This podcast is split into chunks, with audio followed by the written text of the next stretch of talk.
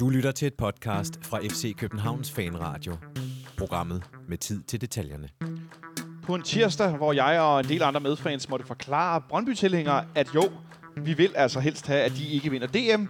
Der skal vi selvfølgelig tale om, at vi i går formåede at svide de fleste chancer for noget som helst, der minder om Champions League næste år med en 2-2 i Farum. Ja, så fik vi faktisk ret i Fanradioen endnu en gang med Sifra-tipset. 2-2 blev det. Det og meget andet skal vi se nærmere på i dagens udgave af FC Københavns Fanradio. Velkommen indenfor. Jeg sidder bænket i FC Københavns Fanklub, og det gør jeg igen, fordi at tirsdag er en rigtig dårlig dag for de FC Københavnske fanmedier. Der vil alle optage inden for tidsinterval på cirka 3,5 timer. Det gør det lidt svært at være i det samme lokale, så derfor har vi trukket herned på hjørnet af A- og B-tribunen endnu en gang. Tak til FC Københavns Fanklub for, at det kan lade sig gøre. På min højre side, der sidder den mest rødhårede mand i Nordeuropa. Han hedder Martin Orant. Han er dagens producer. Martin har lige været nede i shoppen og købt den her nye fan-t-shirt. Eller derby-t-shirt, kan vi vel godt kalde det. Prøv lige at holde den op i gang, Martin, så jeg kan læse teksten igen. Der står FC København med noget blå tekst, med noget sort rundt om. Og så står der, i vort hjerte, altid vil vi følge jer. Det er jo selvfølgelig en lille reference til en fodboldsang. En meget fin t-shirt. Den kan man erhverve så på fck.dk. Der er i hvert fald et link til fanshoppen derinde, hvor man kan købe den, eller så stikke ind i shoppen og få købt den til på søndag, hvor vi skal møde Brøndby herinde, og der håber klubben, vi alle sammen kommer klædt i hvidt. Jeg håber, det bliver varmt, ellers så kan jeg godt afsløre, så har jeg ikke hvidt som det yderste farve, det er helt sikkert. Nå, jeg har også to gæster i dag. Den ene, han er faktisk hvid på. Der står noget skide smart fransk på hans t-shirt. Det er nok, fordi han er fra Vesterbro. Han vil også gerne have vand med svensk vand med citrus. Alexander Elverlund, velkommen til. Tak skal du have. Jeg håber ikke, det var for hårdt sagt. Nej, og jeg har ikke engang haft fransk i skolen, så jeg aner heller ikke, hvad der står. Der står noget med nogle drenge og noget shirt. Kom de garçon shirt. Let's go, boys. Yes. Ja. Sådan noget, ja. Ja. Og så fik dagens anden gæst, den måske til nyere dato mest legendariske skribent på fanklubbens ballade Brølet. Alexander Bak, velkommen til. Det er ikke mit navn. Det er ikke dit navn? Jeg hedder Asger Bak, ikke? Asger. Alexander hedder Alexander, ikke? Ja. Nej, men det var meget sødt, det du sagde inden, det vil jeg sige.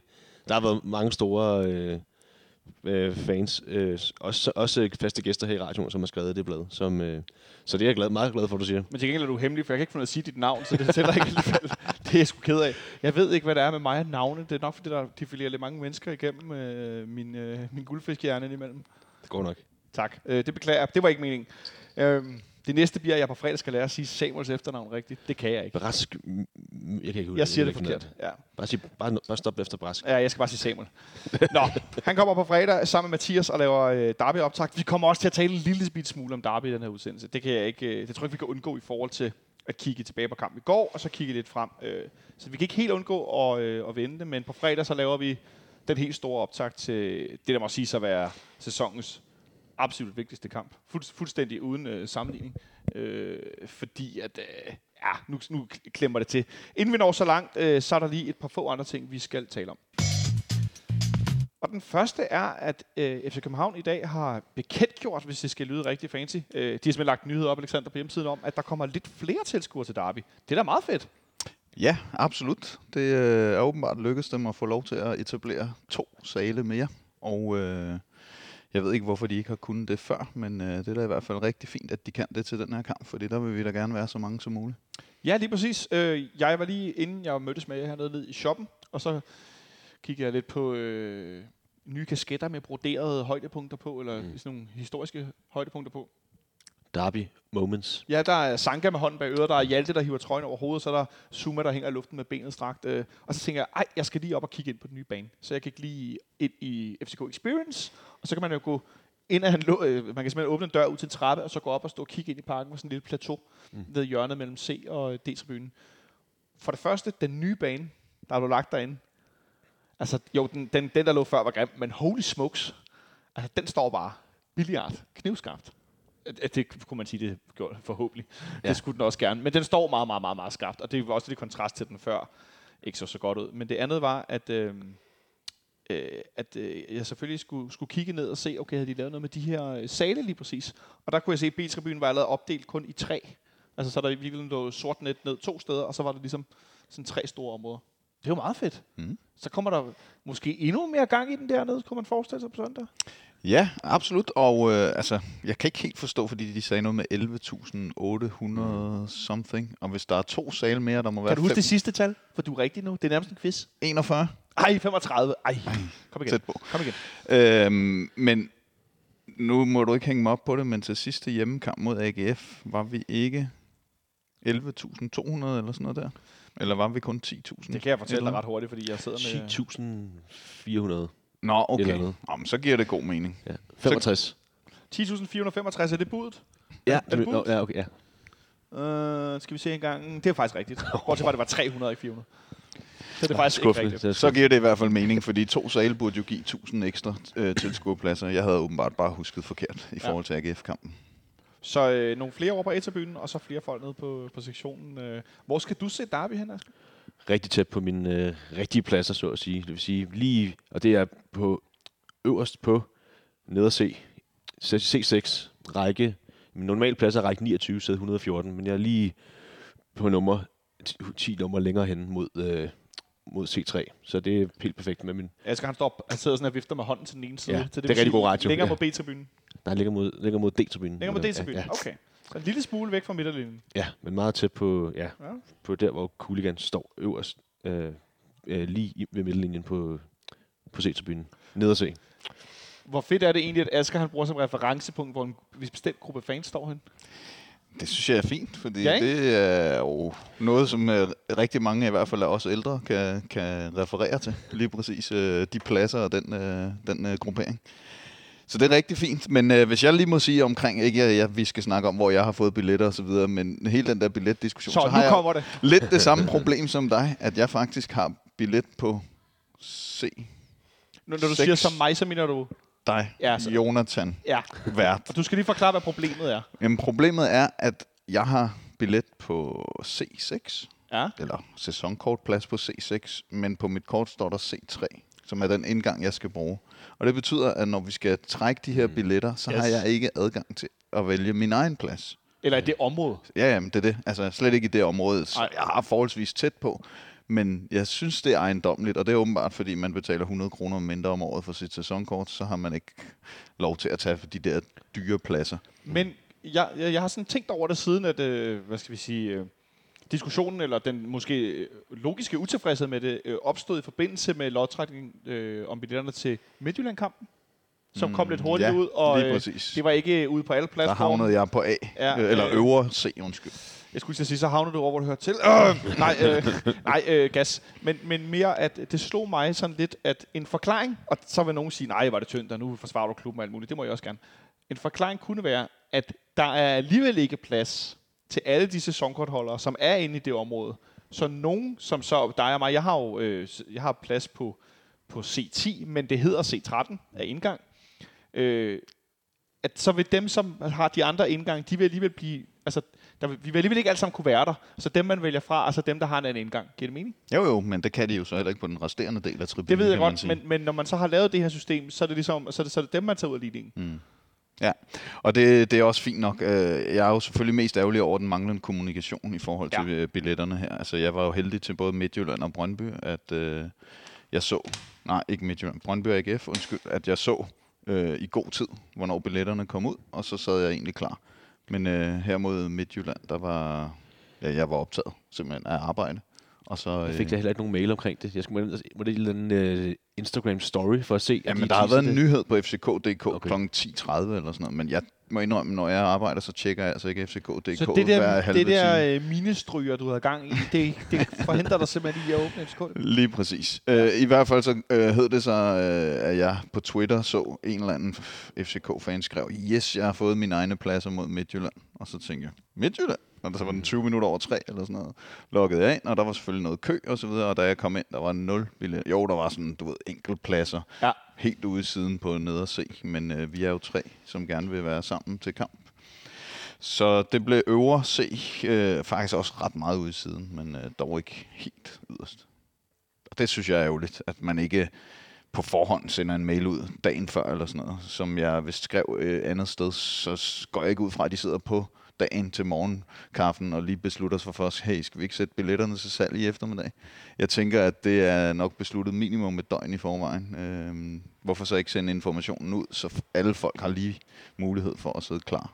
Ja, eller hvis man så ikke sender mailen, så i hvert fald skrive det ud på alle platformer, så gør det dagen inden. Ja, lige præcis. Altså, fordi det der med på dagen, i hvert fald når det er en hverdag, det er svært at forvente, at alle har adgang til at tjekke fck.dk eller en Twitter eller et eller andet i løbet af arbejdet. Så det synes jeg ville give god mening fremadrettet. Ja. Så det er et godt råd. Kritikken er hermed givet videre. Meget konstruktivt. Jeg kan afsløre, at der er kun et stort kar med salte tårer hernede på bordet. Nej, det er gas. I hvert fald, så skal vi til den her kamp på søndag. De fleste af os, der er jo desværre nogle af jer sæsonkortholdere, som måske lytter med her, som ikke har fået en billet. Jeg håber ikke, at det er sådan, at der er nogen, der sidder i en situation, hvor de ikke har fået billetter til flere af kampene. Det vil være rigtig ærgerligt, og så ryger systemet lidt. Men det er i hvert fald ikke noget, jeg har hørt om, og det plejer jo at være sådan, at hvis der er nogen, der ender i den absurde situation, så kommer vi næsten til at høre om det, fordi det tror jeg, man gør ret meget ud af i systemet, ikke at ende ud med. Så jeg tror bare, vi lukker den der. Thanks for tuning in to FC Copenhagen Fan Radio. You're listening to Atiba Hutchinson. Jeg har ikke tjekket op på Hodge for nylig. Det er meget sjovt, hver gang den jingle dukker op, så er der som regel nogen, der lige har tjekket ham og ser, hvad der sker, og han spiller jo stadig. Altså, jeg kan ikke... Nu skal jeg lige se en gang. Er han 55 nu eller sådan noget? Ja, jeg skulle sige. Gravbøllemanden og Tiba. De klarer det vist meget godt. Den gode Hodge, han er lige præcis 5 måneder yngre end mig. Til gengæld så er han i 50 gange så god form stadigvæk, hvilket er imponerende nok. Nå. Og de er blevet mestre igen. Ja, Besiktas. Lidt af en legende. Ja. Andre legender har tidligere gjort det rigtig godt, der hvor vi spillede i går. Jeg ved ikke, om I kan huske, at I måske set det som highlights mange gange. Jeg husker tydeligt første gang, vi spiller op i Farm, hvor den står 0-0 i lang tid, og så bliver Zuma skiftet ind. Jørgen Petersen lægger bolden af, og så med lidt yderside, så vredspark, så tordner han bare bolden ind for rigtig, rigtig lang afstand. Jeg var så ung, så jeg havde en kammerat, der samme dag fejrede sin 18-års fødselsdag. Jeg tror faktisk, han boede i Dragør. Og de fik simpelthen forældre betalt taxa hele vejen i deres 18-års brænder til Farum. Og dukkede op og var spritstive, og vi væltede rundt, da Zuma scorede det der mål. Altså som i væltede rundt. Der var ikke nogen FCK-fans deroppe i går. I hvert fald ikke officielt. Jeg ved ikke, om der har snedet sådan nogle stykker ind på nogle inviterede sponsorbilletter. Derfra er der stadig langt til de rigtig, rigtig mange Brøndby-fans, der var deroppe forleden. Men det var i hvert fald ikke sådan, at man kunne høre FCK-fans på stadionerne. Det var i hvert fald anderledes, lad os sige det. Men det var et FC København-hold, Alexander, som var tilbage med fuld palette af valgmuligheder. Der blev valgt den, hvad skal vi sige, fysisk stærkeste, og så den mest boldfaste version. Der var ikke så meget fart, for at sige det mildt. Hvad tænkte du om det, da du så startopstillingen gælder på cirka en times tid før, og så frem mod starten af kampen? Jamen, jeg synes jo et eller andet sted, det var lidt som forventet. Jeg havde ikke forventet, at Vilcek ville starte ude, fordi det har jo rent faktisk fungeret rent offensivt med scoringen, når han har været med. Og så havde jeg måske heller ikke set Victor Christiansen ryge på bænken. Jeg tænkte, at Sanka måske ville... blive skibet ud igen. Men ellers så var det jo lidt som forventet, da Victor Fischer ikke var i spil på grund af en skade.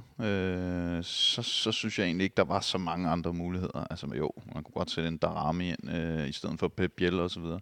Men Pep, han gjorde det fint sidst. Han fik spilletid.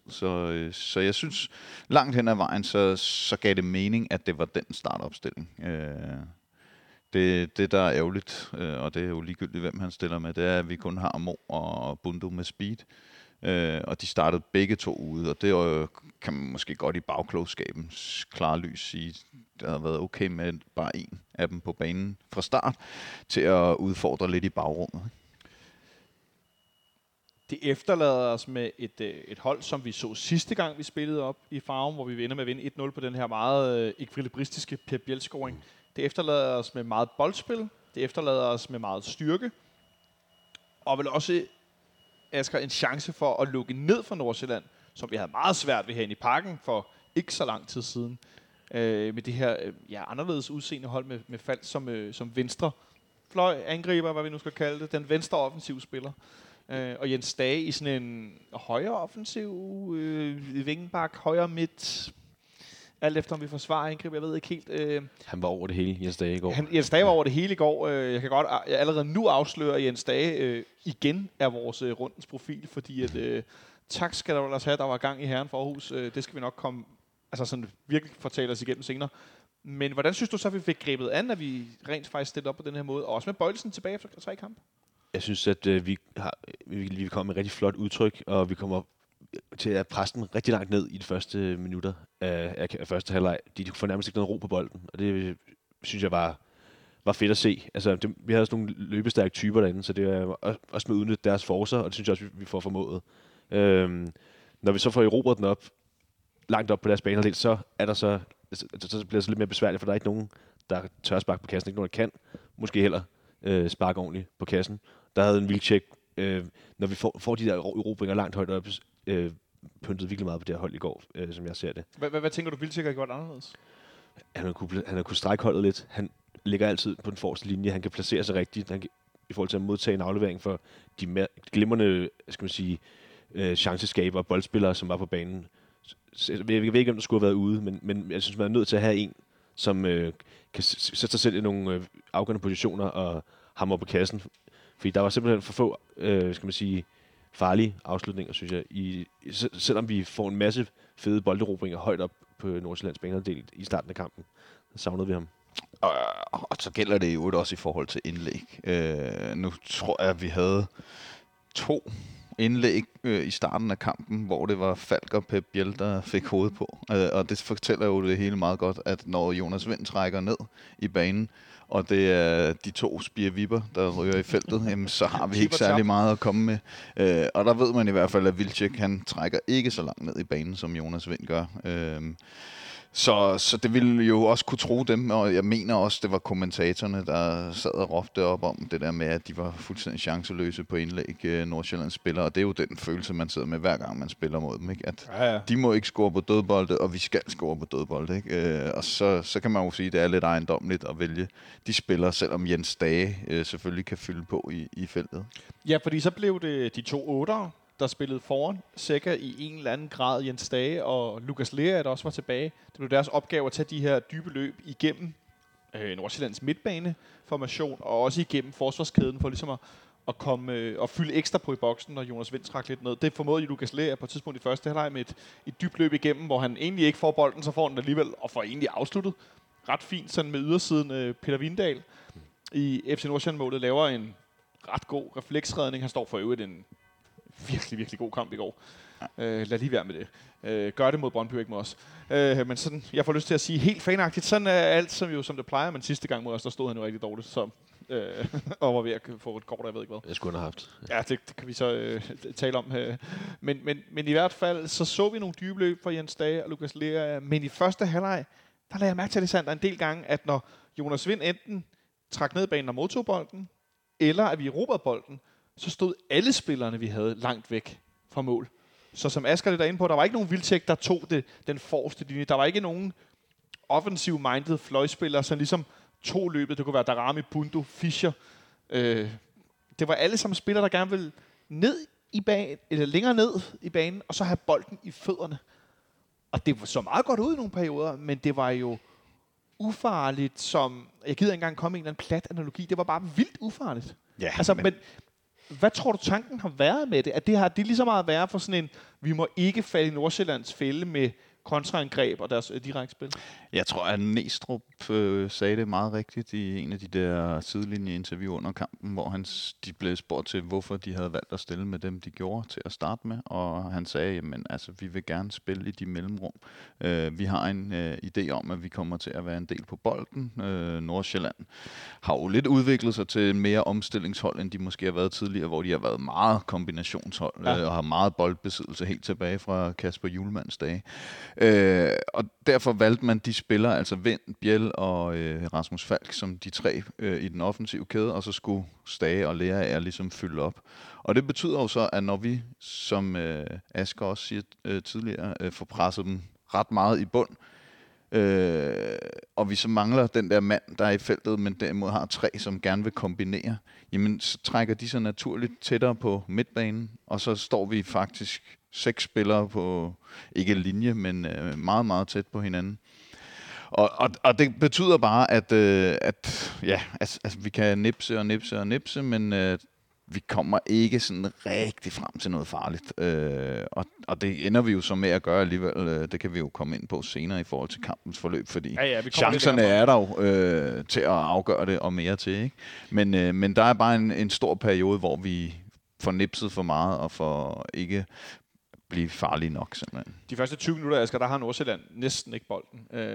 De har et kontraangreb, hvor at Kamaldeen får driblet lidt, og så tror jeg, han vil tage et træk. Jeg tror ikke på den aflevering. Han vil tage et træk ind i feltet, og så får han faktisk afleveret dybden til Schellerup, hvor at det faktisk lykkes Sten Grydebust at lave en kæmpe stor redning.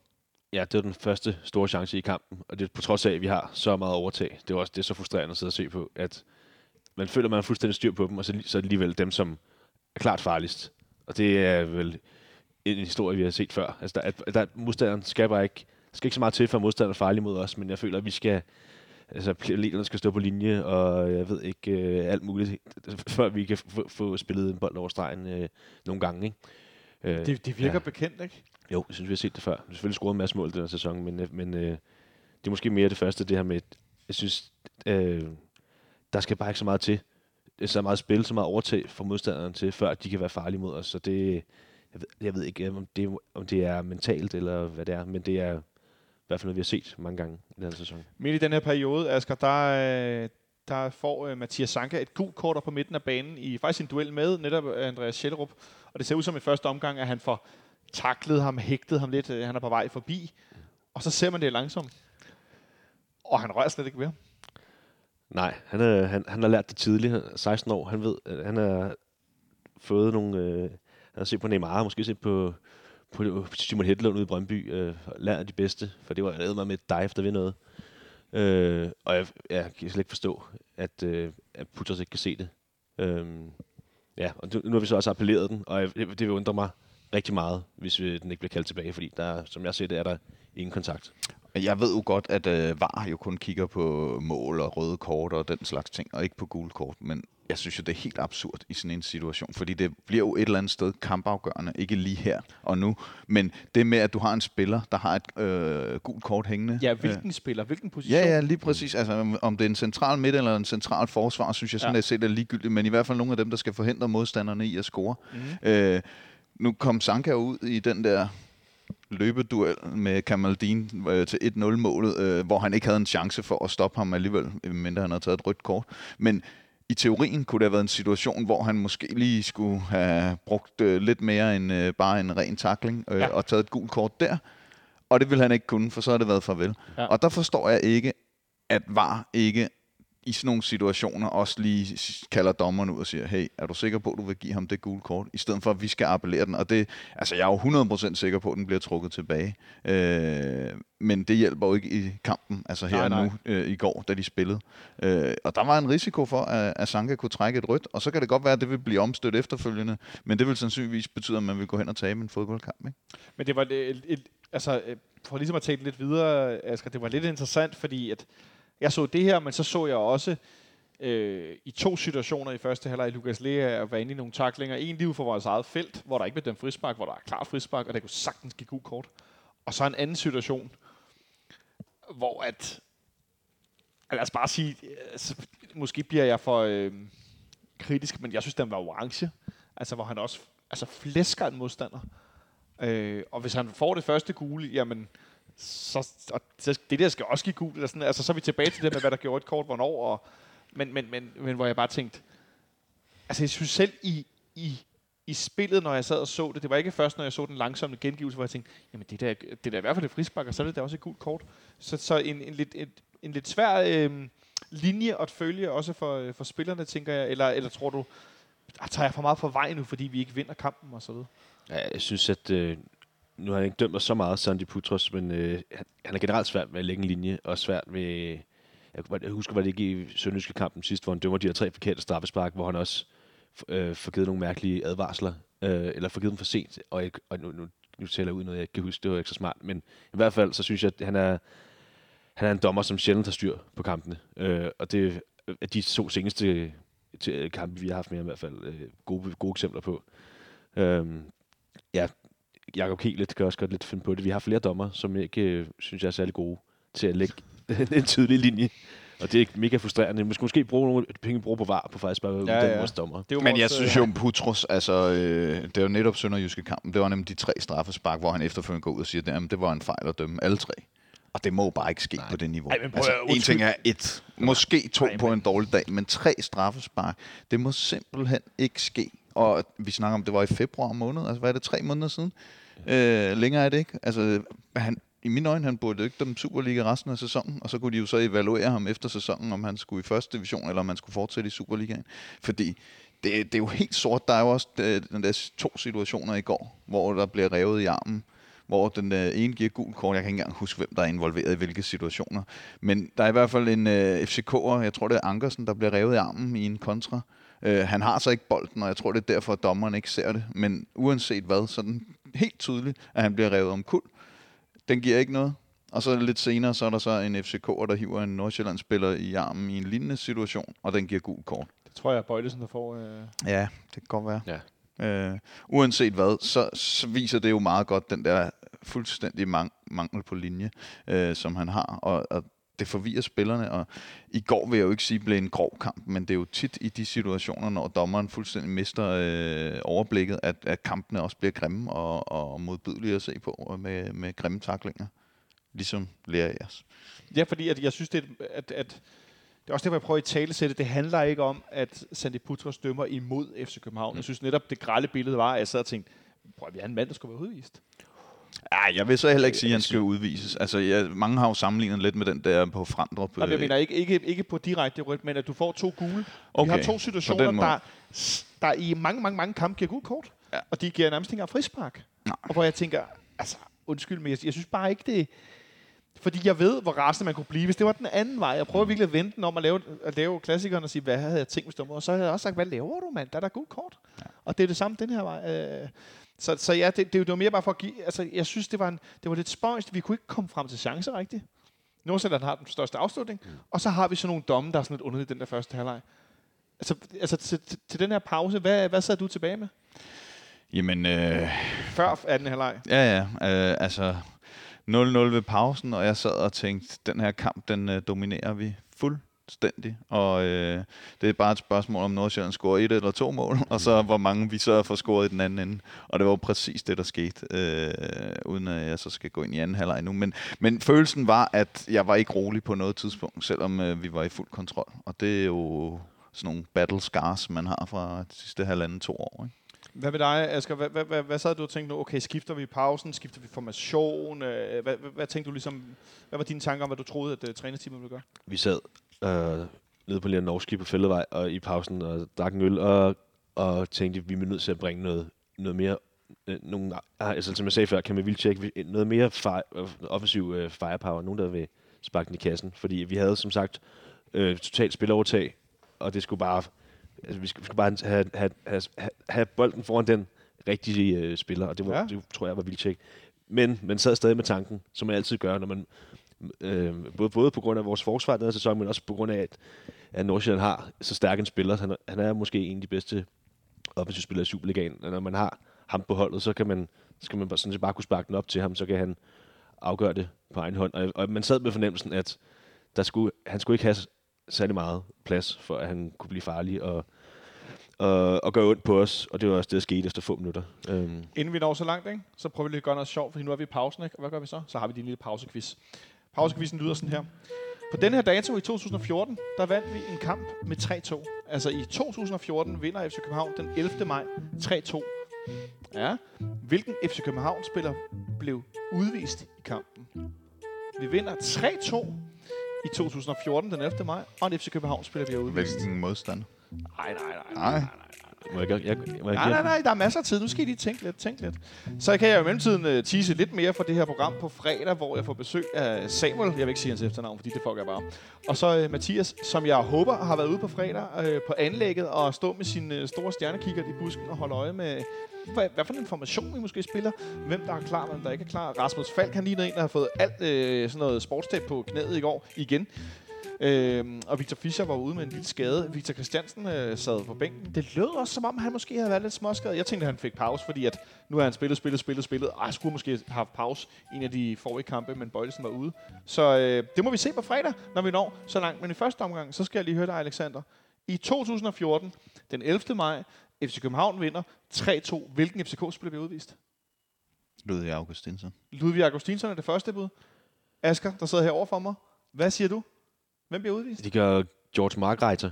George Margreiter? Ja, det tror jeg. Martin, har du set siden herovre? Nej, men jeg siger det samme som Asger. Martin siger det samme som Asger. Det er også meget sikkert bud, for det er faktisk rigtigt. Det er meget stærkt hed, Asger. Hvor kom den fra? Undskyld. Ja, du hoster lidt. Jamen, det er jo den kamp, hvor vi sikrer Aalborg guldet endeligt. Hvor at Kasper Risgaard står på den pløjmark i Slagelse og giver et interview til TV3 om, at de mister et vigtigt skridt i kampen mod Midtjylland. Og han virker sådan lidt, og så bliver der råbt, og så... Ja, det er fængslerne opdager det første weekend til, så splader sig den her stemning. Nå, men det, i hvert fald vores kamp i Herning blev så afgørende for det, hvor at George Margreiter blev udvist, men vi med 10 mand alligevel formår at hive en 3-2-sejr hjem, fordi Bolaños scorer med hovedet, overlægger ind i overtiden, og så får vi... Ja, for det første får vi hentet Midtjylland og ender også med at hente dem på anden plads i sidste runde, men vigtigst af alt er, at vi sørger for, at de ikke bliver mestre, og så Aalborg får et af deres årti-mesterskaber, som de jo får en gang hver år. Er det der, hvor Glenn han ender med at sidde op ad stolpen i Sønderjysk et eller andet efterfølgende i 30 minutter eller sådan noget? På min harddisk et sted, og han sidder helt alene. Det er aldrig helt ved bekræftet, det var ham. Nej. Okay. Det er taget op for tribunen, men det er ikke taget af en fotograf, det er taget af et mobiltelefonkamera. Så derfor er billedet, hvis man zoomer ind, man kan ikke se, hvem det er. Desværre. Så jeg har i hvert fald ikke set det bekræftet, men det forlød, at det var Glenn, der sad helt flad med benene ud til siden, som sådan en... ligesom når man har klovnesko på i cirkus, så når hun fødder, der bare sådan stikker lige op, så sad han der og var helt... Og så endte han med at blive træner, fordi at det glippede, og det glippede blandt andet, fordi at vi i den sidste runde herinde i parken mod OB, til aller sidst scorer TK på et langskud, der bliver rettet af, og sejler ind i mål nede foran 612, og vi gik fuldstændig banjo, fordi så blev vi pludselig nummer 2, og ja, sådan kan det gå. Det er en kamp, vi vinder 3-2 i Herning foran 11.000 tilskuere.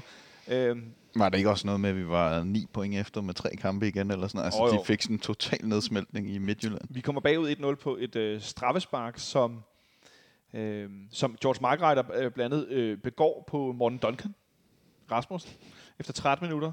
Så udligner Rui Gislason, inden Andreas Cornelius bringer os foran 2-1. Så scorer Duncan igen i det 63. minut, og så scorer Christian Bolaños i overtiden efter på Delaney-indlæg.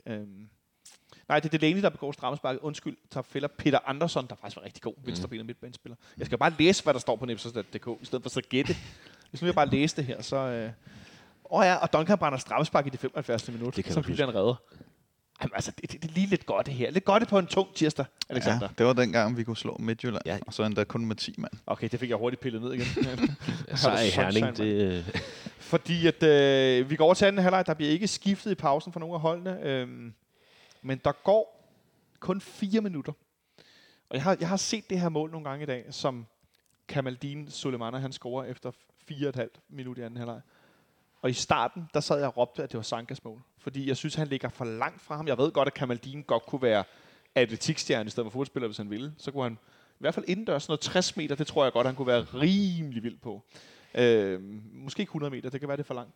Men jeg synes, han lå for langt væk fra Kamaldeen i den her situation. Sanka, han tager det op på midten af banen. Han får lov at få for mange meter, så han kan få den her acceleration og slippe væk. Men nu har jeg set det flere gange, og det er ikke der problemet ligger. Problemet ligger i presset på afleveringen, som er ikke eksisterende. Er det sikkert, der står derude? Yes, det er det nemlig.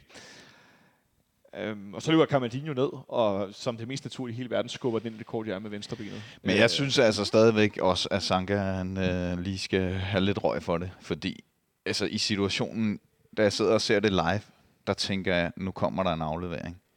Og Sanka står med hovedet den vej, og han ligger altså 10 meter tættere på målet end Kamaldeen. Tror du, det er så meget? Måske 6-8 meter. Det er i hvert fald meget.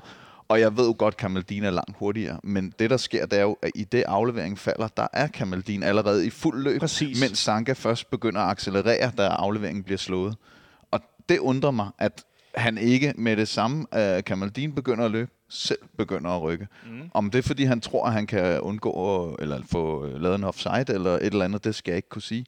Men det undrer mig, at en med så stor rutine, og som ved, at han står over for en med så meget fart, ikke selv kommer op i fart, inden den aflevering bliver slået. Yep. Fordi det kan være, at den aflevering aldrig falder, og så løber de begge to tilbage, og så er den situation overstået. Men hvis den falder, og det gjorde den jo så har han jo ingen chance for at hente en mand, der er i fuld galop. Slet ikke, når han er så hurtig. Jeg fik en del røg i går for at hvad skal man sige, tilskrive Sanka ansvar for det her mål.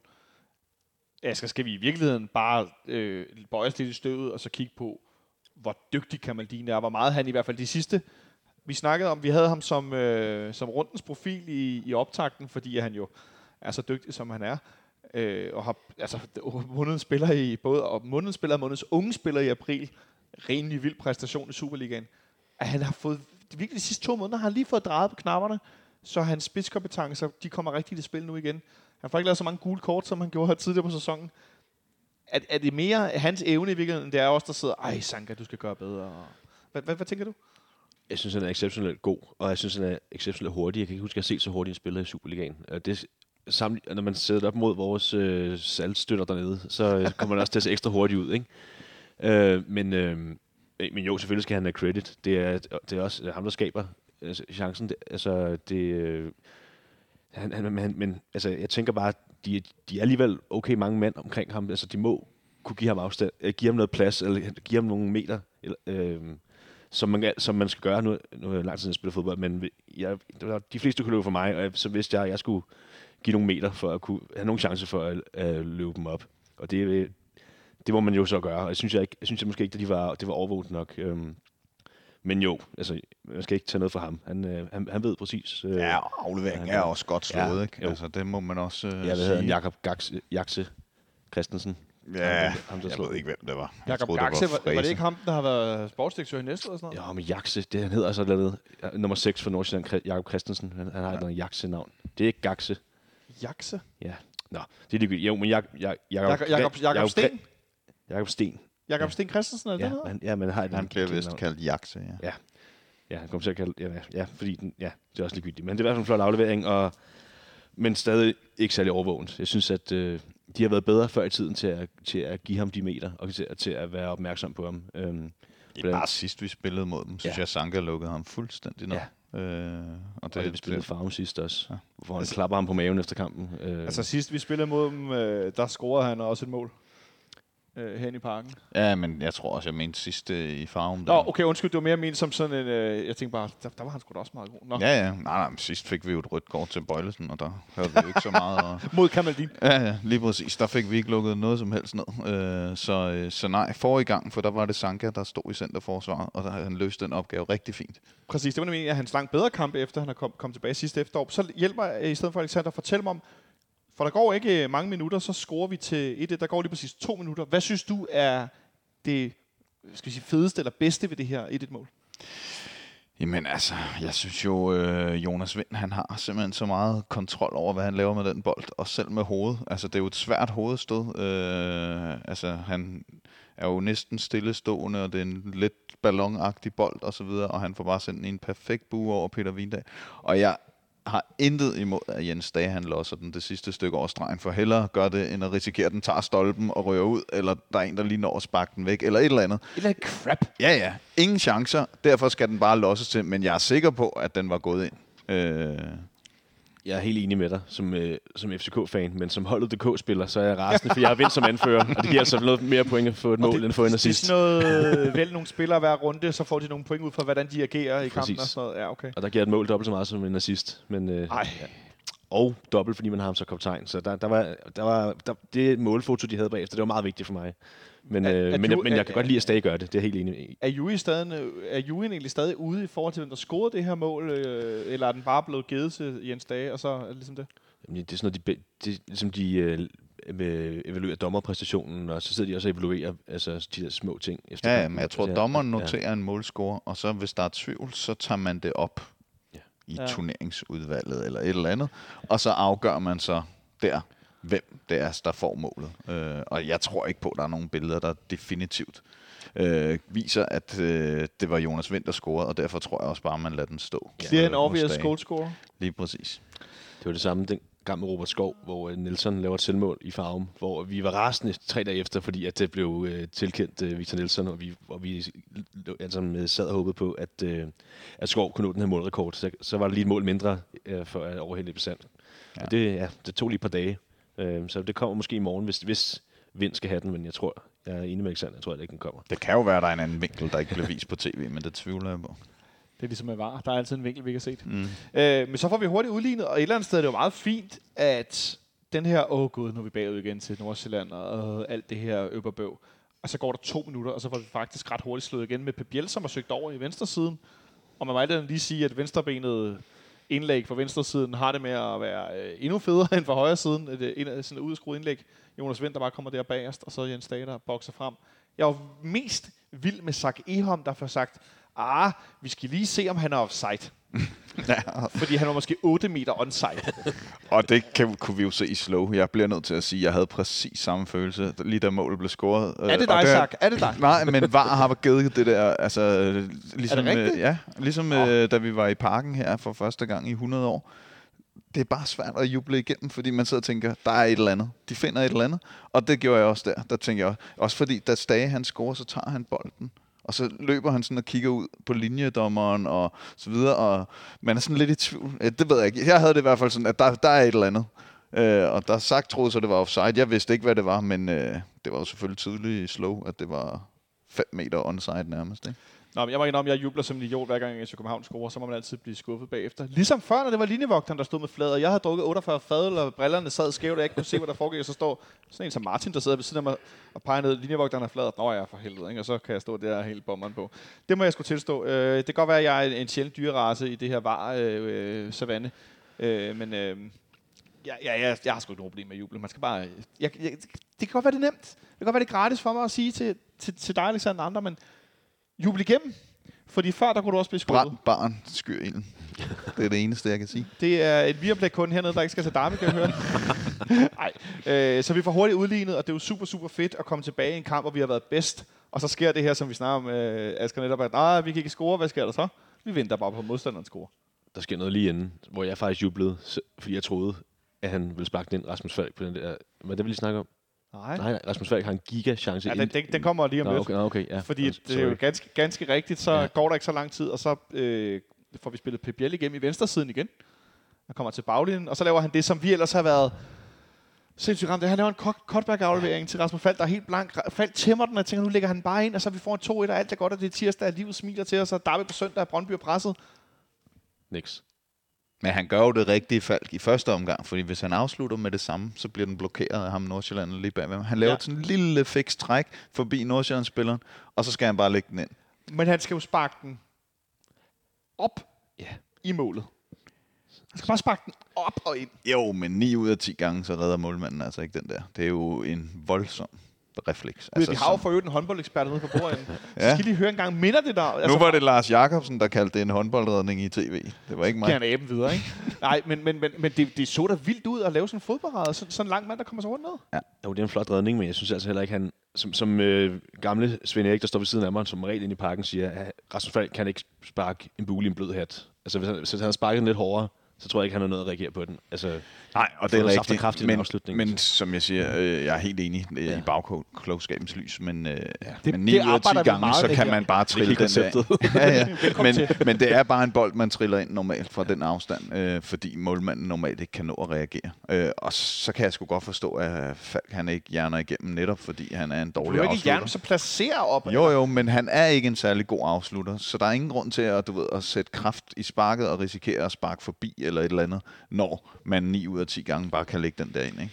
Og men vil jeg sige, hvis man kan sparke forbi derfra, så skal du virkelig gøre dig umage, når du også er tæt på mål, for du skal godt nok nærmest læne dig bagud som i sådan en strandstol, og så afslutte, mens du er på vej til at falde ned og gribe ud efter din dreng med paraply i. Ja, eller borge brystet, som Kabar gjorde i en Midtjylland-kamp for nylig. Det er den flotteste afbrænd, jeg nogensinde har set. Ja. Det var så svært at brænde. 30 centimeter fra mållinjen eller et eller andet. Og så med brystet over. Ja. Ja. Jeg havde faktisk glemt den. Det var lidt sjovt, du nævnte den. Ja. Nå, det er lidt pøllet at sidde og sige, når det er også der er den dårlige position. Ja. Men vi kommer ikke foran 2-1 i den her situation, hvor vi har rigtig meget pres efter en time. Og så sker der det, at det var ligesom om, det var sådan en, okay, i den her gode periode, vi får lavet noget genpres, vi erobrer højt på deres banehalvdel, der skal vi score. Det får vi gjort.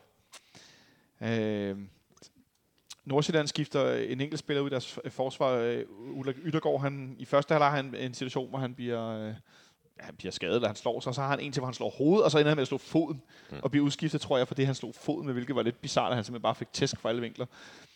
Så sætter de en spiller ind, som jeg aldrig har hørt om, og det er jo mindre sådan lidt det der Ajax-syndrom. Nordsjælland spiller en 18-19-årig, vi aldrig har hørt om, som er lige så god som de andre.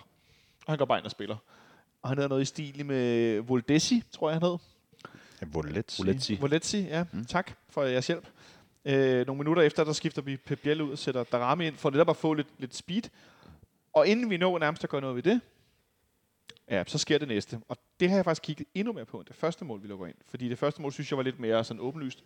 Men mål nummer 2, der har jeg lavet et screenshot, som vi kommer til at lægge op på kbhfanradio.dk, som er et screenshot, der viser det nøjagtige sekund, hvor... Skal de skrue lidt op for lyset her på min skærm, så I kan se her. I det sekund, hvor afleveringen, der bliver slået ned, bag ved Nikolaj Bøjelsen, der bliver slået.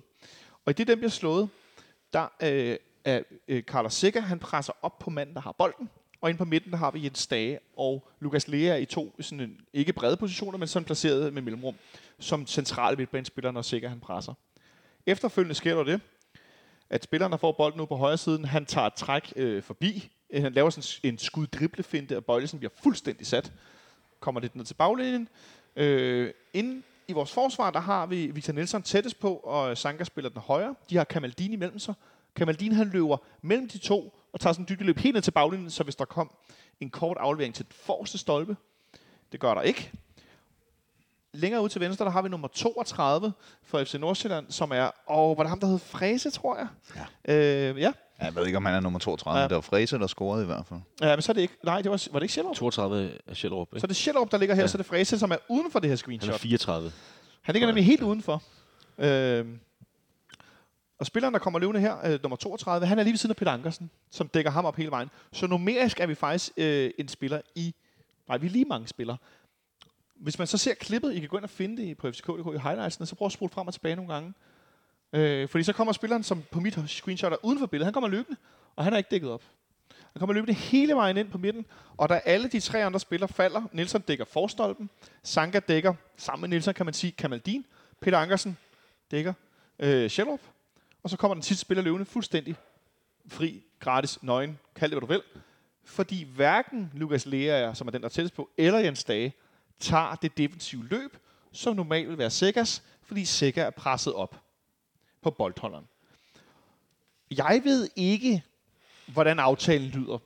Jeg er ikke en del af trænerteamet. Jeg kender ikke deres, når Sikker løber op i det her crazy pres, så er det dig, der falder i den her side, det er dig, der falder i den her side. I falder begge to tilbage for at dække de her løb.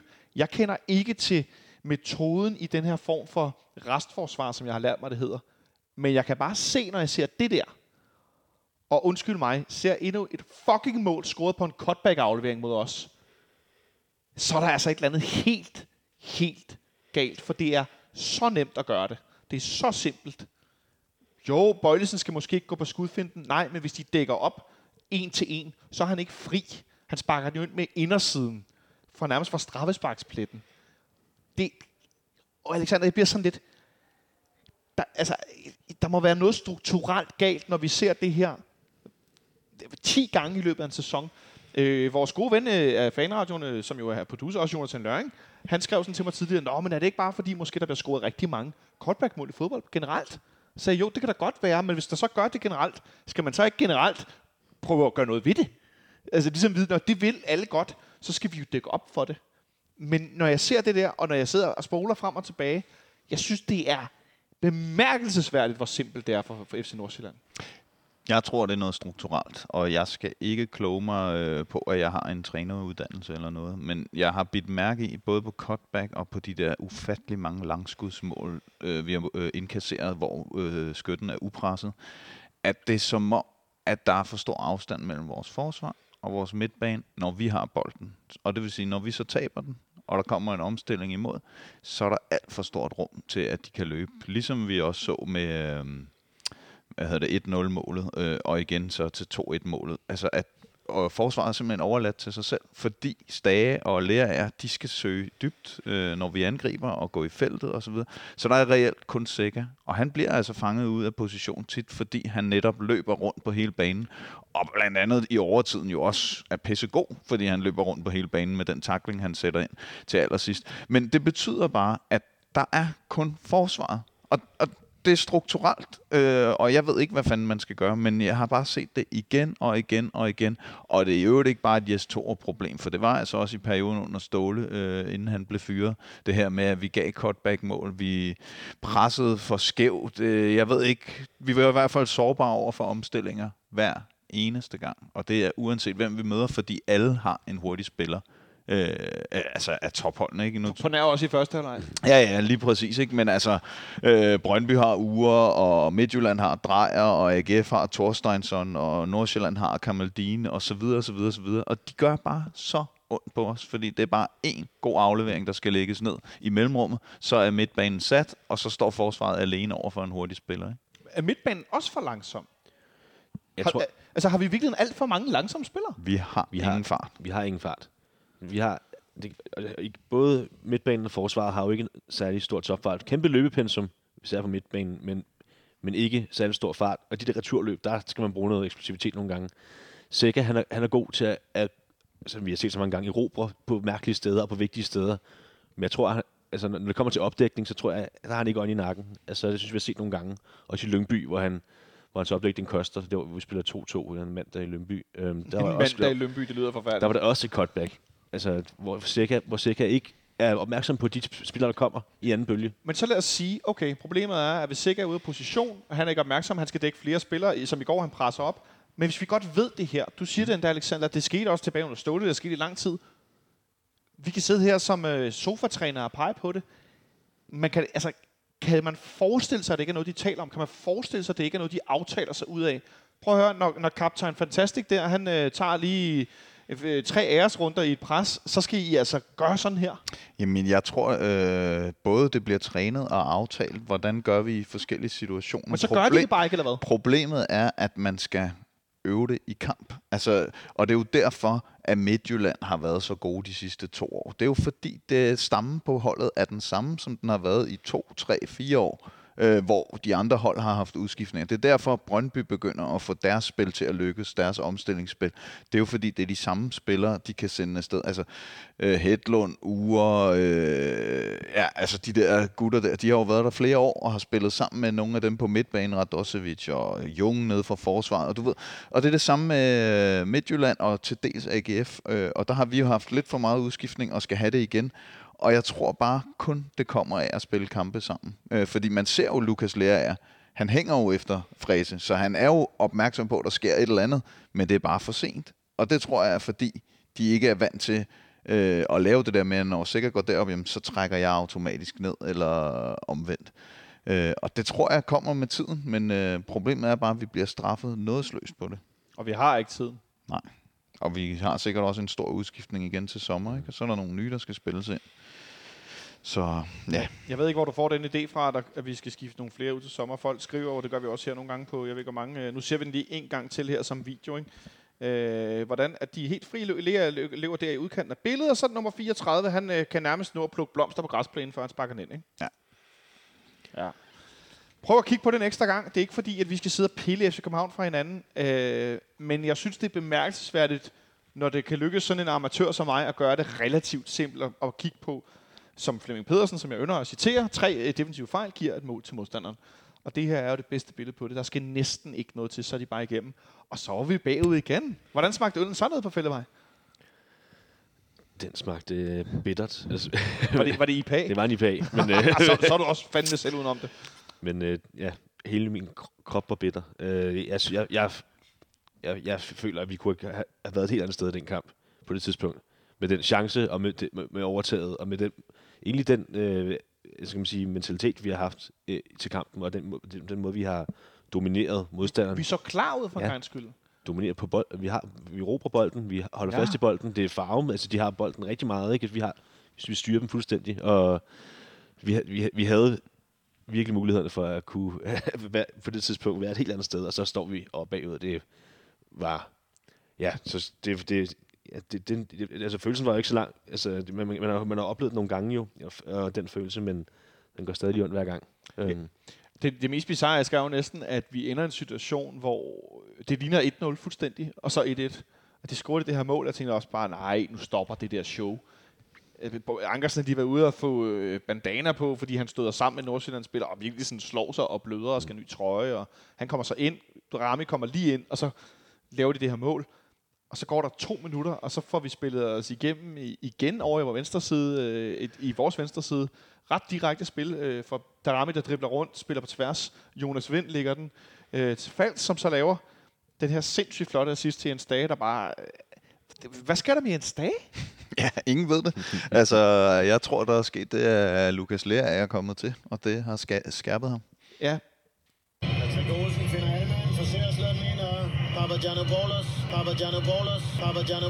For nu skal vi til det. Vi bliver nødt til at tale om...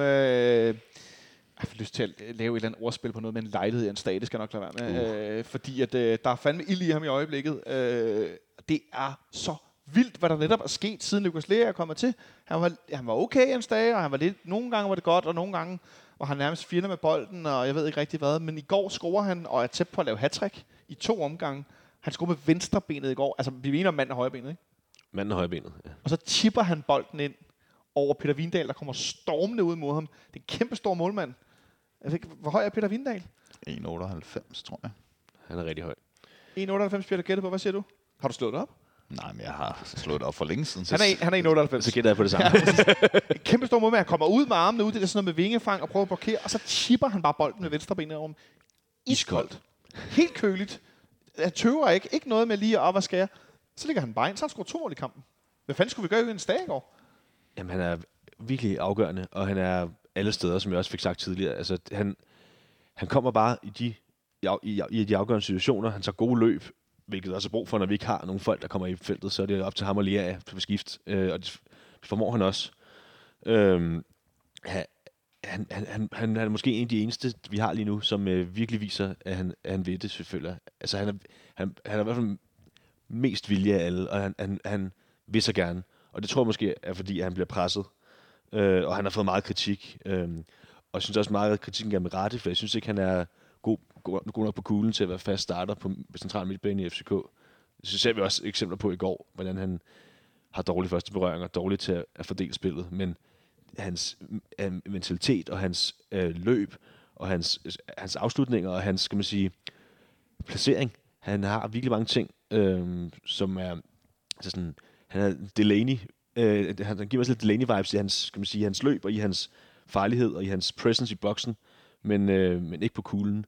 Der giver han mig overhovedet. Men det er jo også hans indstilling, ikke? Altså, han siger jo også i interviewet efter kampen, hvor de fleste spillere, de vil sige, men jeg er ligeglad med min egen præstation, så længe holdet vinder. Så siger han, jeg er ligeglad med min egen præstation, eller nej, det er ikke sådan, han formulerer, men et eller andet. Men det vigtige er, at mine holdkammerater kan stole på mig. Altså, det er det, der er det vigtige for ham, ikke? Altså, at han er holdspiller med stort H. Men som kommunikationsmand, hvad tænker du om en spiller, som har været lidt sådan en reserve, som kommunikerer på den måde? Ja, jeg synes, det er genialt, fordi han er en type, som FC København har brug for. Jeg er helt enig med Asger i, altså teknisk, når det går for stærkt, så har han sine begrænsninger. Og centralt vil man jo gerne have nogen, der kan sætte spillet. Og derfor, når vi kører med 3 centrale, så er det perfekt at have ham, eller i ny og nære smide ham ud på kanten. Og der vil jeg bare sige, den måde, han byder ind med det, han kan, og hans kompetencer, jamen, det er noget, vi har brug for lige nu, fordi vi hænger med hovedet, fordi vi hele tiden inkasserer 2 mål. Og altså, jeg tror bare på, at han kan flytte noget mentalt, og så håber jeg jo så også, at tilskuerne kan gøre det nu, i hvert fald på hjemmebane. Det virkede det i hvert fald til i første halvleg i AGF-kampen, men jeg tror på, at han er en type, som kan løfte holdet med sin indstilling. Jeg kan fortælle, at endnu en gang, hvis I har tid og mulighed og kan finde rundt i det, den næst mest uoverskuelige fodboldhjemmeside i Danmark, det er Superliga.dk. Den er kun overgået af DBU.dk, som er det mest... Altså, der skal du have stort kørekort til internettet. Det er så sindssygt. Jeg ved godt, de skal have meget data på dbu.dk, men de kunne ikke have fordelt det dårligt, vil jeg sige. Det er simpelthen så svært at finde rundt i. Men i Performance Centeret, som det hedder, og så længere nede hedder det Spillerstatistikcenter, de kunne bare kalde det Performance Center hele vejen. Der kan man jo se også for de enkelte runder med spillerne, man kan se også se fitness, og jeg kan afsløre, ikke særlig overraskende, at Jens Dage, han løber flest meter i går. Han løber 11.769 meter, det er 500 meter længere end Lukas Lea, der løber næstflest. Og så samtidig er der sådan en ret fin en, der hedder løb i høj fart. Altså, hvor mange meter sprinter du med andre over? Gætter jeg, det må det vel næsten betyde, ikke? Der løber Jens Dage 1219 meter i høj fart. Det er altså ikke særlig... Det er kun lige... Det er mere end 10% af hans løb i hele kampen. Ja, som er sprint. Men det er meget vildt, fordi han sprinter kun 10 gange, så kan I selv regne ud, hvor lange de er. Ja. Ja. Til gengæld så sprinter Peter Ankersen 19 gange, og sprinter lige 13 meter kortere i en dag. Men det er så meget mere intenst korte løb, når man lige tager et overlap og sådan noget. Tænker, der er også, når en modstander tager et dybt løb, og det er sådan nogle mere sådan nogle afdækningssprint. Han sprinter altså 19 gange i går, Ankersen. Det er også sådan helt... Den hurtigste spiller i går i kampen, bare for nu er jeg i gang med statsene her, bare for sjov skyld, det er Mathias Sanka, 32,8. Ja. Jeg synes på tv, de skrev, Kamaldeen var på sådan noget 34,5 kan jeg fortælle, det var hans... Og Kamaldeen, han løb næsten lige så mange meter i høj fart som Jens Dage. Ja, det er voldsomt. Så Kamaldeen har altså presset ret meget også, tror jeg, man skal tænke. Men det er jo bare for at bygge på, det Asger siger, Alexander, det her med, at Jens Dage er en af dem, som, uden at måske sige det, men i udtrykket som spiller, vil det mest lige nu. Vi har et hold, der er fyldt med anførtyper. Er det lidt paradoxalt, at det er den her lidt unsung hero, som i virkeligheden er den, der skinner mest igennem lige nu? Nej, det synes jeg faktisk ikke. Det hold, vi har nu, med mange af de her ledertyper, som du kalder det, er jo et hold, som har været helt oppe.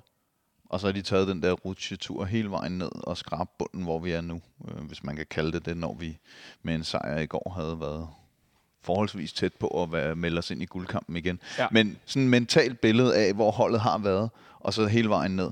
Og der er Stage sådan lidt mere frisk blod. Jeg ved godt, han har været i klubben et stykke tid nu, men, men det er sådan lidt mere som om, at han kan... Altså se sig selv lidt mere i øjnene, fordi han ikke har været en del af hele den her nedtur på samme måde. Altså også fordi han ikke har fået så mange minutter og så videre. Ikke? Altså det er jo lidt ligesom, ja, ikke Pep Biel, men ja, det ved jeg ikke. Men nogle af de andre spillere, der ikke har fået så meget spilletid, de behøver ikke nødvendigvis at føle sig som en del af den der rute, som København har taget det sidste år til halvanden. Nej, det kan jeg godt følge dig i. Det er egentlig interessant nok. Men altså, jeg vil bare cadeau til Jens Dage. Det var egentlig bare det, det handler om for mit vedkommende. Det er jo nemt nogle gange, at han er i god form, vi vælger ham hver rundt. Men jeg synes bare, at han er et halvt til et helt niveau over nogle af de andre lige nu i tydeligheden. Og nogle af de andre, der har været gode. Jamen det er jo så de to, der vil skifte ind, Asger. Det er der Ramme, og så er det Vilcek, som kommer ind til sidst i sådan et forsøg på at lige lide kampen over på vores side. Ikke? Ja. Altså dem, som er i form. Jeg så nogle fans skrive i går noget, som både på Facebook faktisk og på Twitter, forskellige folk, der skrev noget, som jeg egentlig godt kunne tænke var lidt fanagtigt. Men det her, hvorfor tager du de folk ud, der er i form, Jes Torup? Er det for nemt sat op, når man tænker på, at nu stillede vi med nogen, som kunne stikke FC Nordsjælland? Jeg synes, man kan sagtens kritisere Jes Torup for hans indskiftninger i går. Den største kritikpunkt er, at han ikke skifter Vilcek ind noget tidligere. Det har jeg sagt for gangen nu. Men sig det bare igen, det er okay. Vi tager det gerne for tredje gang. Men så skifter han Vilcek ind, og så skifter han ind, så i stedet for Vind. Og, altså, som vi også har været inde på, at vi kan ligesom kyse dem fysisk, vi kan kyse dem i boksen. Altså, vi kan vinde over dem i højden, altså med de høje bolde på indlæg, som Alexander sagde. Og hvorfor tager man så Vind ud, når han lige har tydeligvis domineret deres midterforsvar? Tror du, han var træt? Det er godt, hvad han har brugt. Altså, vi har set, at han har døjet med skader af forskellige art. Og altså, det er i slutningen af sæsonen nu. Jeg ved ikke, om der begynder at komme nogle tegn, måske nogle små skavanker. Og det vil være rigtig skidt. Altså, det er selvfølgelig ikke det helt store at nå i den sæson, men det vi godt bruge ham i den sidste kamp alligevel. Og han har også en EM-slutrunde der foran sig, som... trods alt. Jeg var ude og snakke med ham i forhold til brølet. Hvornår var du ude at tale med ham? Det var for 2 uger siden. Ja. Var det før eller efter, han fik klippet bølgerne af? Det tror jeg, det var dagen før, fordi han havde krøllerne derude, da jeg var ude at tale med ham. Så helt stor corona-hat, og så fik du lige lov at få det sidste år? Præcis. Nu skal I selvfølgelig læse min artikel og sådan noget, så jeg kommer ikke til at afsløre det hele, men, men han sagde sådan en fed ting, jeg lige lyst til at sige her, og det er i forhold til EM og Jonas Vind, det er, at han hader ordet udstillingsvindue, fordi det er derfor, han spiller fodbold. Han spiller fodbold for at vinde. Det synes jeg var så fedt sagt. Og altså, selvfølgelig vil han gerne spotte sig nogle super scouts, men jeg synes bare, det var fedt for en fan at høre, at det er ikke derfor, han spiller fodbold for at komme ud og på de gode udstillingsvinduer. Det er, fordi han vil opnå noget. Og det er også det mentalitet, han skal have, tror jeg. Hvis han skal sælges til en stor klub. Hvad er din umiddelbare tanke, når du hører det, Alexander? Jamen, det ligger jo fint i tråd med det indtryk, man har af Jonas Vind, som den her agerige unge mand, som har hele pakken på nærmest måske lige fart. men 30,8 topfart i går. Ja, og det er jo ikke, fordi det er en katastrofe. Men problemet er, at fodbolden har udviklet sig så meget. Det er så hurtigt, og det er jo også derfor, at vi bliver så udstillet. 30,3, undskyld, det var Pep Biel. Ja. Uanset hvad, over 30, det synes jeg egentlig er fint nok. Altså som du siger, Sanka er den hurtigste med 32, så det er jo ikke fordi, der er en verden til forskel på vores spillere i forhold til speed. Men udfordringen er bare, at modstandernes hurtigste spillere, de løber de der 35 måske. Og det er et problem. Men for at vende tilbage til Jonas Vind, det er fantastisk med sådan en agerig ung mand, som både kan og vil. Og det er sådan en kommentar som den understreger det jo fint. Det er flot, fint. Det bliver lidt mere jævnt i slutningen af kampen, selvom vi forsøger at presse på. Vi har en del i anden halvleg, sådan nogle afslutninger fra kanten af feltet. Det var det, vi savnede første halvleg. Jens Dage har nogle stykker, Rasmus Falk har en, Jonas Vind har også en, hvor han prøver at krølle den over et langt hjørne, inden han bliver udskiftet. Men det er ellers ret stor overtag, vi har i det meste kampen. Det flimmer lidt ud til sidst. Og så var vi lige inde på det. Så kommer der selvfølgelig den her aller sidste lange bold op til ham, raketten. Kamaldin Sulemana. Ja, vi havde også selv lige en chance inden, ikke? Ja, det lærer er eller sådan noget. Som hætter over, hvor han ikke rigtig kommer op. Men et godt indlæg af Ankersen, ikke? Altså et virkelig godt indlæg i 5. minuts overtid eller sådan noget. Tænker du på en anden? Jeg godt, det var tidligere, der hvor Lea får den i dybden, og han chipper den over Vindal, han redder helt vildt. Ja, det var han også stor redning på. Ja. Altså. Var det ikke også til sidst? Nå jo, det er den der helt, altså hvor Lea nærmest står en meter fra stregen eller sådan noget. Hvor man bare kan se, hvor lang han er. Jeg tror ikke, det er så sent i kampen. Nej, okay, det måske men det var flot redning, og egentlig en stor chance. Men så er det jo godt, vi har... Men det er det, du vil ind på. Ja, præcis. Vi har en anfører, som redder os igen. Fordi det kan godt være, at han imellem presser lidt blind, og de andre ikke... eller godt ved, hvad de skal gøre, og ikke gør det. Eller han gør det, uden at fortælle mig, han gør det. Eller hvad der nu er galt med den der struktur på vores midtbane. Men den er til sidst Kamaldin, der får den lange bold, og man kan godt se... Okay, Sanka, det bliver grimt, det der. Og han ender også med at ligge ned, og Kamaldin kommer rundt. Og jeg tænker, nej, nu taber vi til dem igen. Og så kommer sikkert bare løbende inden for siden og får den sådan moslet ud til Jørgens Bak. Hold kæft, tænk hvis vi havde tabt, Alexander. Ja, det havde været forfærdeligt. Men hold kæft, hvor var det godt at se sikkert der. De viste den jo adskillige gange efter kampen, hvor man ser det løb, han faktisk tager op fra midterlinjen nærmest. Og han er altså, vi snakker langt bagved Kamaldin. Ja, langt bagved hele situationen. Ja, som vi snakker om. Han er pivhurtig, og jeg ved jo godt, han sætter farten ned, fordi han står over for Sanka og så videre, og det gør sikkert. Men altså selv da Kamaldin er ved at sætte Sanka, der synes jeg stadig sikkert er langt væk. Det er han også. Og alligevel så formår han at komme ned og sætte den der tackling, ikke? Og Kamaldin siger selv i interviewet bagefter, I didn't thought he would make it, eller et eller andet i den stil, ikke? Altså, det var jo ingen, der troede på, og det er jo derfor, det er så vildt at stå her og tænke, vi fik trods alt et point, fordi altså, det kunne være gået helt galt, ikke? Og det slipper vi for på grund af Sækkers aktion der. Men det går jo også lidt galt, Asger. Nu er vi i en situation, hvor at vi kan ikke rigtig nå noget. Det er hamrende vigtigt for FC København at ende i Champions League-kvalifikation. Nu har vi 3 kampe tilbage at spille om. Vi er 6 point efter Brøndby. Faktisk 7 på grund af målscoren også, ikke? 7 på grund af målscoren. Tak for det. Ja. Så har vi ligesom flags på plads. Vi kan godt nå at indhente Brøndby, det er med på. Vi skal problemet er jo, at Brøndby har Farum i sidste kamp. Altså det, du siger, Alexander, er, at der er 3 point der, ja. Hørte dig sige det. Det er sådan cirka ikke overraskende, nogen af os siger det, for jeg havde også lidt tænkt, at jeg skulle nævne det, hvis ikke nogen af jer to gjorde det. Så vi er i en situation nu, hvor vi lige kort vinder den her kamp på søndag, inden at jeg, som sagt på fredag, sammen med Samuel og Mathias, laver en længere optag til kampen med seneste nyt, og hvem er skadet og ikke, og hvad vi nu ved. Men vi er lidt ildestet i forhold til at skulle nå den her hammervigtige andenplads, men også lige så vigtigt at forhindre, at Brøndby vinder DM. Alt, hvad vi kan gøre for det, som jeg nævnte i introen. Brøndby-fans, der mener, at det er sødt, at vi hellere vil have, at vores største sportslige økonomiske konkurrent vinder. Der kan jeg kun lige prøve igen at forklare. Altså, jeg vil hellere have corona om lidt, en af jer tre, der sidder her, end jeg vil have Brøndby vinder DM. Og jeg har ikke haft corona, skal lige sige. Helt enig. Altså, jeg mener, jeg kan næsten ikke nævne ting, jeg hellere have, hvad der sker. Nej, jeg vil slet ikke snakke så meget, men prøv nu at forstå. Nej. Det er det værste, der kan ske overhovedet, at Brøndby bliver mester, og det kommer ikke til at ske.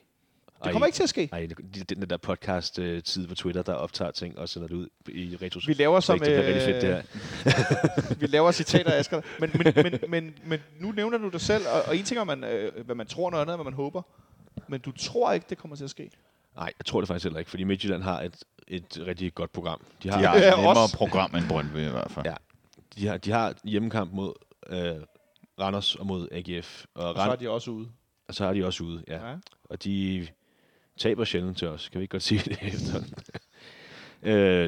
Den er ikke rar, men det er jo rigtigt. Og så Randers med pokaltømmermænd. Enten så er de gravøl, eller så er det mesterskab. Randers, der jo om 2 dage spiller pokalfinale. Præcis. I Aarhus mod Sønderjyske, der i dag har fået en spiller erklæret coronapositiv, og indtil videre er der ikke andre, der er positive i deres trup. De er testet 2 gange. Men lurer mig, om ikke der dukker andre op i den der trup, som lige pludselig har corona i Haderslev. Det lugter, hvis det sker, så lugter det lidt af en Randers pokalsejr, og så skal de spille mod FC Midtjylland, som de aldrig vinder over. Ja, så, og jeg tror Midtjylland kan få de point, og også ud fra at Brøndby selvfølgelig ikke vinder i Parken på søndag. Så skal de bare have 2 sejre, ikke? Så vidt jeg kan regne ud, og det får de 2 hjemmekampe Midtjylland, og så bliver de mestre. Er du klar med det store oh no banner til onsdag næste uge, når vi spiller mod Midtjylland herinde? Mentalt er jeg i hvert fald. Men jeg kan ikke våge at påstå, at jeg kunne finde på at stå og flage med sådan et selv. Okay. Men nej, altså jeg er bestemt ikke tilhænger af, at man skal lægge sig ned. Jeg tror på fair play, men det er jo ikke sådan, så jeg vil være ked af, hvis vi taber til Midtjylland. Lad mig sige det sådan. Altså fordi FC København har udspillet deres chance. Og så kan man selvfølgelig sige, hvis vi taber til Brøndby og AGF samtidig vinder, så begynder det at blive problematisk, fordi så kan vi ikke... i gåseøjne lægger os ned. Ikke, jeg tror på, at de gør det, men altså, så er det ikke bare en gratis kamp, man ikke behøver at investere i. Fordi så er der lige pludselig en 4. plads, og så er der en kamp mod OB, eller jeg ved ikke, hvem der ligger nummer 8 lige nu, fordi det kan blive... Ja, det er meget indviklet, hvem vinder pokalfinalen og alt muligt, så det er ikke sikkert, det bliver nummer 7, men nummer 8 og sådan noget.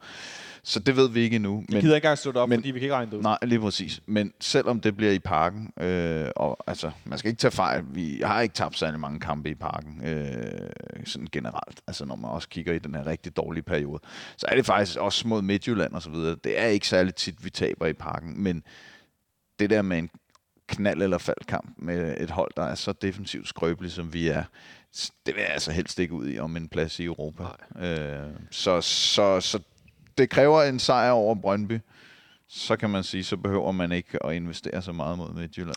Jeg kan jo sige, selvom jeg, hvis det skulle være gået nogens næse forbi, er relativt kritisk over ved Storop, så har vi faktisk ikke tabt i Parken siden, at vi taber i pokalen til FC Midtjylland. Og det er vel at mærke en uafgjort, ikke? Som vi taber på straffe. Som vi taber straffe i den 17. i 12. Ja. Der har vi faktisk ikke tabt på hjemmebane. Vi har spillet skiftevis, fuldstændig som et flot mønster. Uafgjort, sejr, uafgjort, sejr, uafgjort, sejr. Så det er faktisk ved at være noget tid siden. Den havde mere nederlag, sejr, nederlag, sejr, nederlag, sejr før det. Der var det mere op og ned. Tab blandt andet til Randers. Ja, det gider vi ikke være mere ordentligt i. Så det er ved at være noget tid siden. Så jeg fornemmer... ikke jubeloptimist. Jeg fornemmer heller ikke forsøg på at være sådan relativisere det og være sådan, men det er egentlig mest på at kigge på facts. Er det vi er lidt derude for jer begge to? Se på kampprogrammet og på mavefornemmelsen, og Midtjylland har sluttet godt af før. Altså, vi har selvfølgelig også et gummiben fra dem, men altså de i den lignende situation for var det 3 år siden, hvor de stod head-to-head med Brøndby, der sluttede det rigtig godt af, da de skulle. Og vildt kamp, de vandt over også herinde, hvor vi jo fandme afsluttede som gale, og ikke kunne score. Det tror jeg, de gør igen. Jeg synes heller ikke, jeg tror også kampen i søndags, at Brøndby og Midtjylland-kampen i søndags havde så anderledes ud, hvis det ikke havde været det røde kort.